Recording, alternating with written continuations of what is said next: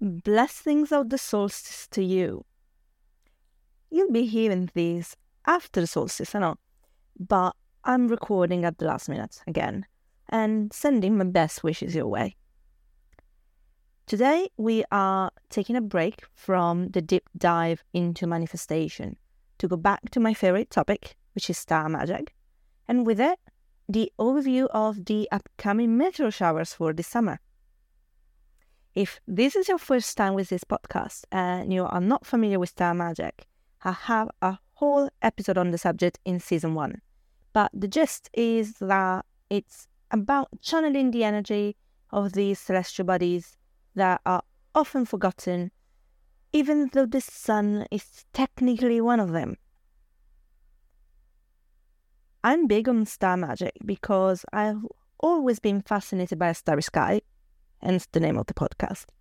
Whether you believe in the divine or not, it's hard to argue that looking at the sky doesn't fill us with awe and wonder. It's something much bigger than ourselves. It can easily slide into nihilism, but I also feel like it can be very comforting because it takes a lot of pressure away from us and our lives. We are both insignificant in the grand scheme of things and a miracle because to me, it's absolutely insane that we even exist in a universe that has all that beauty and power. And of course, witchcraft is a way to get in touch with our own inner power, which then keep us from losing sight of how special we are just for being alive. And that's why I'm passionate about bringing more star content to you. So I hope you enjoy these myths today and the showers themselves this summer.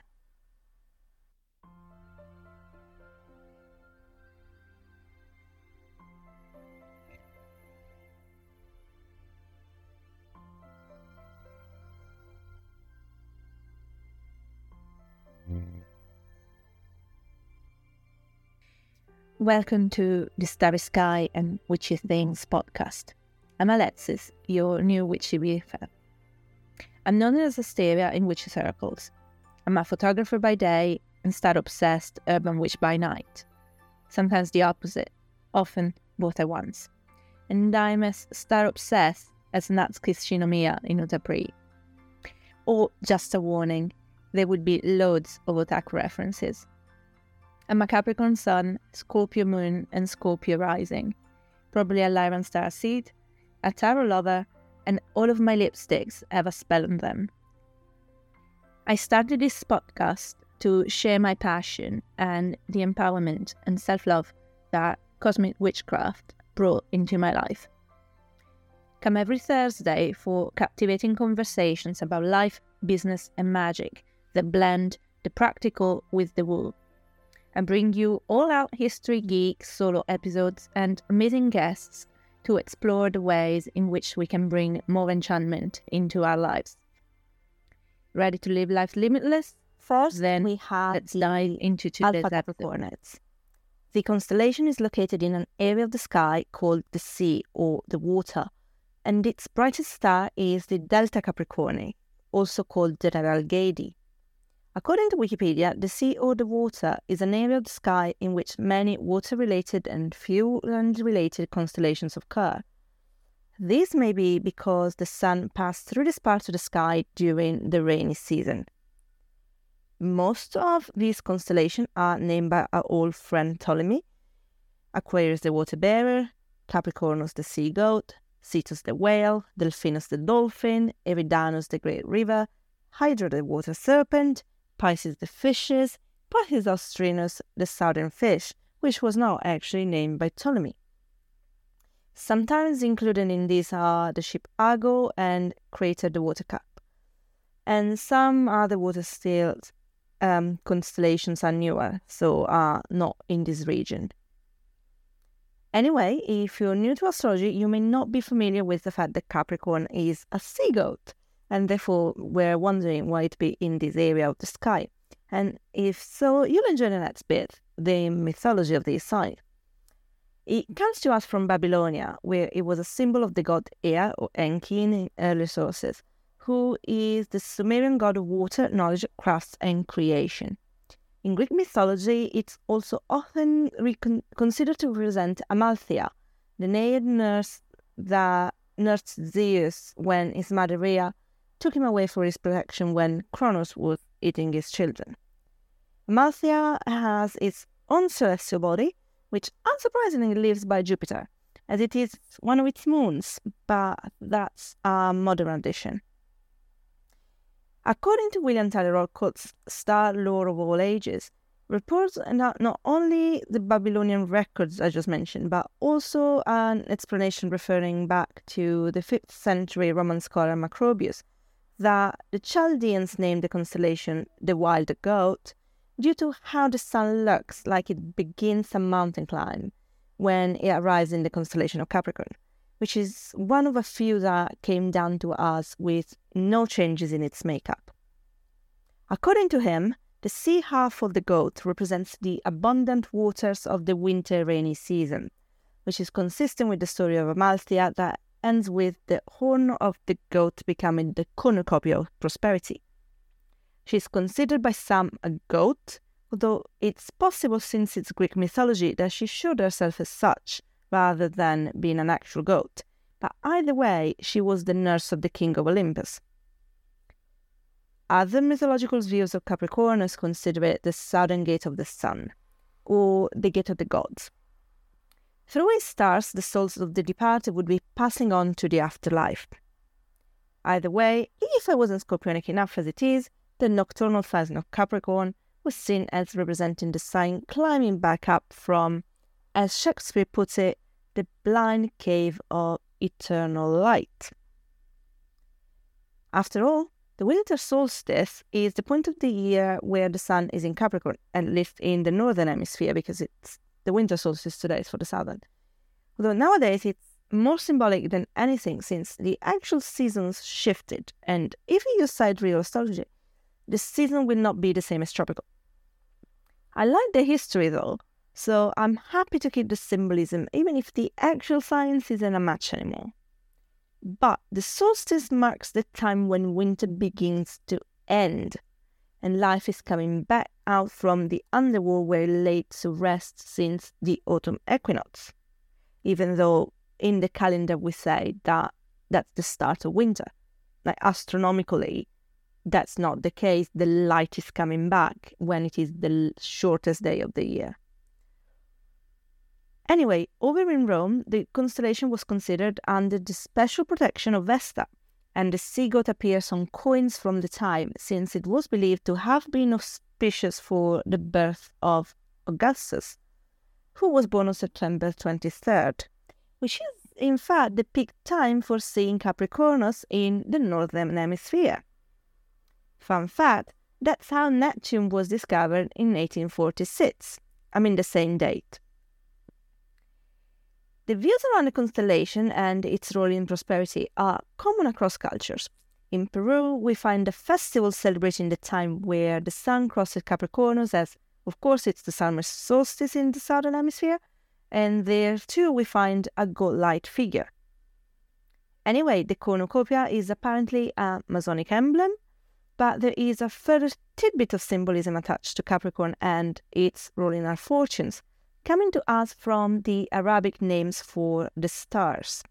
One of them, Dabih, is reported that means the lucky one of the slaughterers, in reference to the sacrifices celebrated at the time of the sun rising from Capricorn. Another one, Nashira, the fortunate one or bringer of good tidings. I'm not the kind of annoying ex Christian who goes Christian soul pagan holidays, but I think the fact Christmas is also a holiday in Capricorn season really shows us how culturally widespread it is to see Capricorn as a lucky and prosperous sign. The dates for your diary. The Alpha Capricornids will start appearing from July the 3rd and will continue until the 15th of August. Number of meteors is highest in the early hours of Sunday the 30th of July. Unfortunately, it'll be around the full moon, so the conditions for seeing the meteors aren't ideal. And the Alpha Capricorns are only 5 per hour, so that's n- not quite as easy, as easy as others to see some of them, although they look like fireballs, so they are quite impressive when you do. If you Google it, there's an article from when they were spotted in Madrid, and the photos are great, so you can see what I mean. I'm mentioning this because, from a magic point of view, these showers are actually very Capricorn energy. Because Capricorn energy is a discerning energy. We don't attempt to climb five mountains at once. We set on one path and we made a tour, but we are on not changing the peak. We are detouring on that one mountain. We just shift and pivot to adjust the way to be the best route to the top. And we are single mindedly determined to achieve what we set out to achieve. And that can be our downfall because the shadow of this energy is the inability to let go. We attach stories about our own worth uh, to this ability to reach the peak and plant our flag. And therefore, it's hard for us to just pivot completely and say, well, you know what? I'm not going to climb Everest. I'm just going to go to something else. So, unlike the meteor showers where the, star, the sky is full of sparks like star rain, the showers are more like a celestial game of darts. You'll see one here, one there, but they aren't thin and flimsy threads of light. They are big, powerful balls of fire. So that's something I invite you to sit with if you're planning to do magic with this energy, but even just to reflect on how the same thing appears so different in different contexts. At the end of the day, meteor showers are the debris of broken comets that orbit too close to the sun and then explode, which I actually can't remember if I ever actually mentioned last season. I always assume this is like primary school level knowledge, and then people think I'm a dick, flaunts how clever she is all the time, because I take for granted that everyone else knows just as much as I do. Anyway, I think the idea of comets exploding and giving us something beautiful in their deaths is somewhat poetic and powerful too. So that's another angle you can use to approach star magic. Next, we have the Delta Aquarids. In season 2, we already talked a little about the law related to the Aquarids, as we had the Eta Aquarids star- shower. At its peak, the Delta Aquarids can produce 25 meteors per hour. However, they usually faint meteors without long trails and they rarely turn into fireballs. The main difference between the Eta and the Delta Aquarids, aside from the time of the year, is that we don't know which comet they are associated with. They are also influenced by Jupiter. And I mean literally in, in astronomy. It's a finding of the Harvard Meteor Project in the 50s. But we're witches, so we can take this magically and bring in the themes of our Sky Daddy planet into how we look at the shower. For a change, the southern hemisphere is the one that has the best chance at seeing the shower, She's happening from the 12th of July until the 23rd of August, peaking around the 30th of July like the previous one, although the recommended viewing time is 2 to 3.30 a.m. By the way, I will link the website in the show notes. This info is coming from an amateur astronomers project, the UK Meteor Network. Much gratitude to David Bailey for the articles and the rest of the team for their work, making a random witch's life easier. From a mythological point of view, like the Eta Aquarids, there is an awful lot. The shower coincides with the space occupied by the third brightest star in the constellation of Aquarius, which is predictably the Delta Aquarii or Skat, from its Arabic name. Apparently, it derives from the Arabic word for shin, the body part, not the amnesia of interest. In Chinese mythology, this star is one of those called the palace guards, as the 45 stars making up the constellation of Aquarius in the Greek system represent the ancient imperial guards. They have four constellations representing four quarters of the sky, and the palace guards are part of the Black Tortoise or Black Warrior, Dark Warrior, or Mysterious Warrior in a more literal translation of the original Chinese name of the North. Uh, so Black Tortoise of the North. The association with the animal comes from the symbol for it rather than the name, which corresponds to the god Xuanwu. And I apologize, I probably butchered that. Who was one of the higher ranking deities in Taoism. It's revered as a powerful god able to control the elements and capable of great magic. I will not go down a Chinese alchemy rabbit hole, not today anyway, because there's more to talk about with the major showers for the summer. But there's a lot of cool stuff if you're interested in perspective outside of Europe and I'm itching to go to, over to Asia to study them from the people that perspective belongs to. Universe, I'm using my voice to state my desire. Now do your thing. Our final meteor shower for the summer is the Perseids. I don't know if it's a cultural Italian thing or if it's known elsewhere too, but this is the meteor shower that peaks around the Night of St. Lawrence on August 10th. She's one of the example of Catholicism overlapping folk magic because it's a thing to go meteor sighting in order to make a wish on a shooting star. She's a basic form of star magic. Then obviously you do your rituals and spells as simple or as elaborate as you'd like. The shower is probably the biggest all year, coming from the comet Swift Tuttle, which is also influenced by Jupiter in its orbit, and it's huge to start with. No need for the planet of expansion to expand it. At its peak, the Perseid can produce an amazing 150 meters per hour. That's one every 20 to 30 seconds. And they're usually bright with long trails with a good chance of spotting a fireball. The reason for the Night of St. Lawrence tradition has to do with the meteors being first spotted in ancient Roman times on the night of the saint's martyrdom. It was not the first spotting in history, however, as they were seen in China in 36 Common Era. As 36 mm. Common Era, I don't even know what I'm saying. 36 Common Era. I got confused. I'm sorry. So, in 158 CE, Emperor Valerian declared that bishops and priests should be persecuted until dead, which brings us to how Lawrence was burned alive. There are two versions of the story in the various lives of the saints. In one, the shooting star represents the tears shed by the saint during his martyrdom. In the other, they symbolize the burning coals. And from ancient times, stars have been seen as a symbol of divine manifestation, so they have been linked to the concept of wishes coming through across more than one culture. And it's unsurprising that the spread of Catholic Christianity will link it to the intercession of a saint. That's just how things are. However, aside from the power of the date itself, which is just days after the peak of the Lionsgate portal, which is at that point still open, the Perseids have a powerful mythology too. I'll look at the portal in another episode, so for now let's circle back to these meteors. In the mythology, Perseus is one of the great heroes. One of the sons of Zeus with a mortal is the slayer of the Gorgon Medusa, and as the rescuer of the Ethiopian's Princess Andromeda, who gives the name to a neighboring constellation.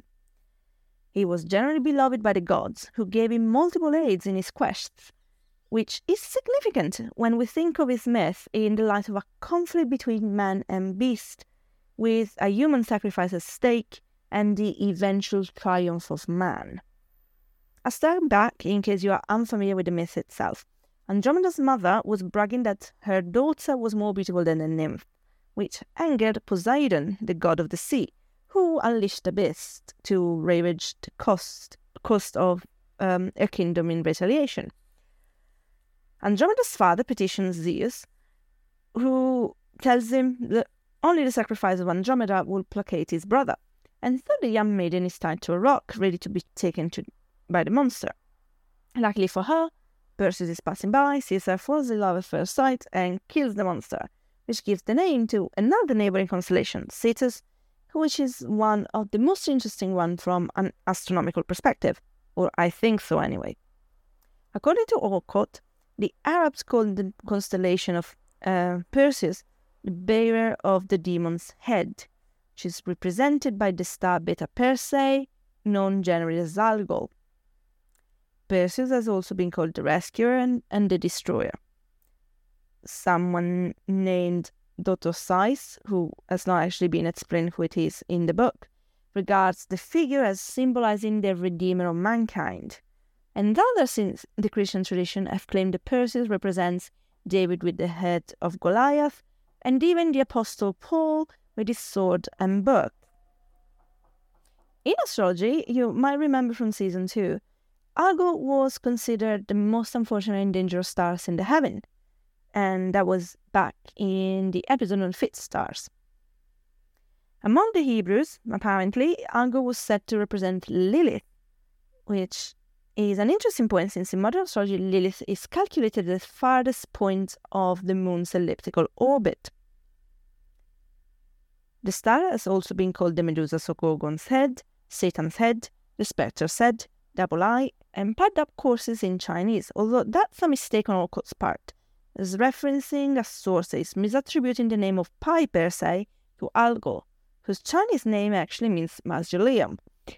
Not a huge difference, it's still a very Gothic star, but still, I was able to double check the sources this time. Star Lore has a few more bits about this constellation and its relationship to the Milky Way that I'm not going to talk about because I like to focus for a moment on the themes we already have here, namely the way we relate to nature and creatures other than humans, and the way men relate to women.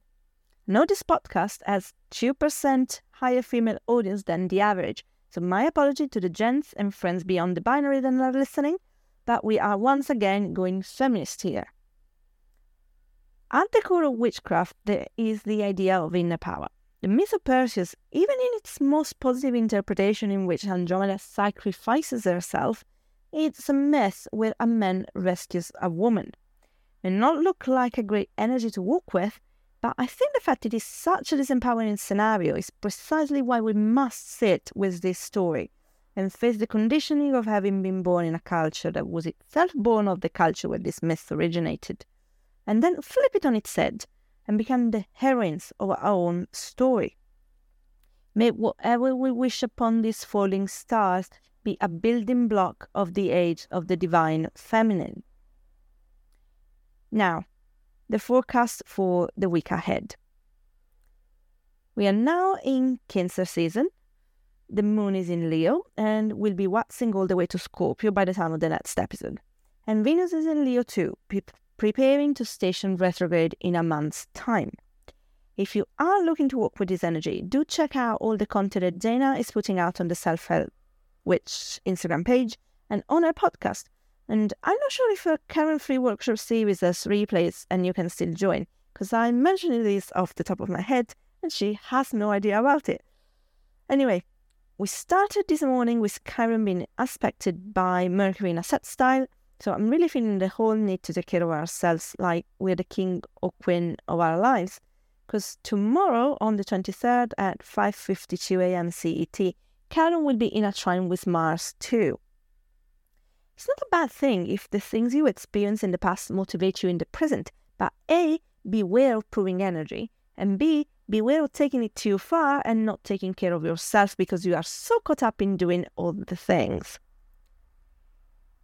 Next significant placement that we have is on the 26th, Mercury squaring Neptune at 35 minutes past midnight CET. This is an energy that people interpret in different ways that have little in common with each other. But for me, it's about how to balance swords and cups. Not that I'm good at it, mind, but people have this tendency to see Neptune as being idealistic as a bad thing. We didn't get all the comforts and technology we have from people who believed it is what it is and did nothing about improving stuff. We need idealism to push us forward. A few hours later, at 11:52 a.m., Mars will be squaring Uranus, so still keeping up with these themes of progress for the collective. The action-driven energy of Mars meets with Uranus' high-minded rebellion can make us more creative and able to think outside the box and break rules to make things happen. It's a good day to set time aside for overcoming any creative blocks if you have projects that have stalled. On the 27th, we have the biggest transit of the week with Mercury changing signs and going into Cancer at 2:24 a.m. Mercury in Cancer is an interesting energy because it goes back to the idea of balancing swords and cups. It demands that the mind and the heart be aligned. We don't have a retrograde in Cancer this year, but I feel like my life is forcing one on me personally anyway.